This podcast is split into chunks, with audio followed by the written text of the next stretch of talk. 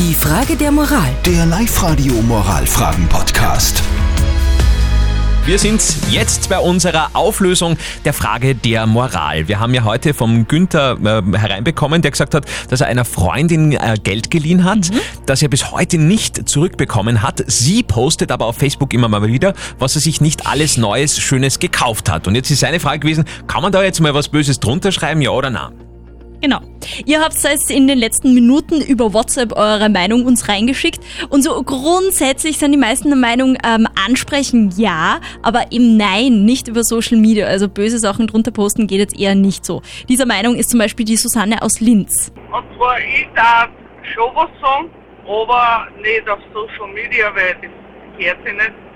Wenn dann da die persönlich denjenigen ansprechen und sagen, hey, äh, bevor du das andere kaufst, da ich mal das Geld hergeben, was ich da gelesen habe. Genau. Das ist eben die Meinung von den meisten, aber es gibt auch andere Meinungen, so wie zum Beispiel die von Christian. Hallo, also ich würde diejenige jeden Tag mit Informationen bombardieren, dass sie ihr Geld zurückzahlen soll. Ich habe damit sehr gute Erfahrungen gemacht. Okay. Kann man auch vorstellen, dass das funktioniert, weil man sich irgendwann so schamt dann wahrscheinlich. Eh, ja. Hm?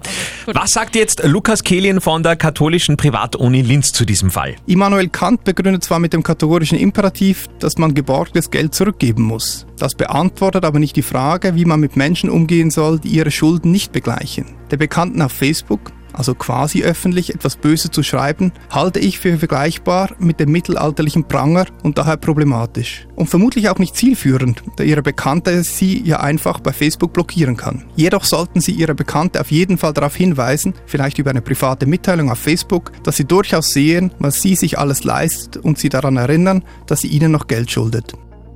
Wobei die auch wieder momentan eine gute Ausrede hat, weil man sagt, ja, ich hätte es dir eh geben, aber wir können uns halt nicht treffen. Ja.